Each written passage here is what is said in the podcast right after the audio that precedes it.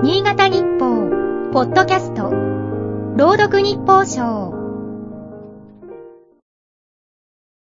5月23日。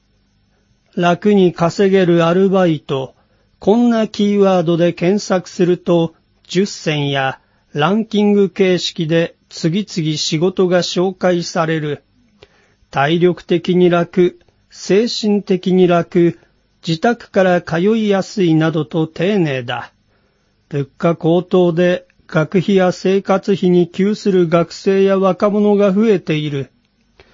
一方、楽なバイトの短所として、こんな助言もあった。賃金が割と低い。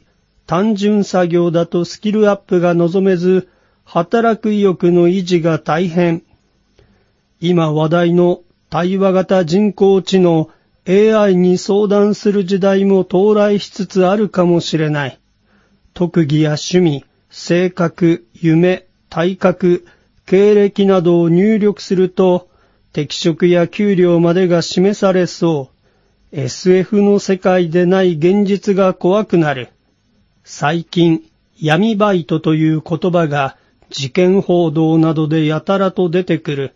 交流サイト、SNS に高額側近など甘い言葉で求人が出ていたら要警戒だ。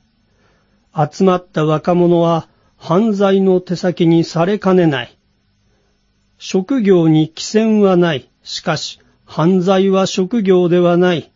許されない行為だ。警視庁は3月、オレオレ詐欺などの特殊詐欺事件に関わり、取り調べたものの46%が闇バイト募集にアクセスしていたと公表した。闇名簿を使い、資産家の高齢者宅を狙った広域強盗も増えている。普通の若者が殺人すら厭わない凶悪犯になぜなるのか。応募する際に身分証明書の提出を強いられる。事件が犯罪とわかり、やめたいと言っても遅い。家族への危害をネタに脅され、犯罪組織の闇から抜け出せない。もう AI に聞くまでもない。ダイヤル、シャープ9110。警察に相談だ。今日の日報首相は FM 十日町の佐藤博樹が朗読いたしました。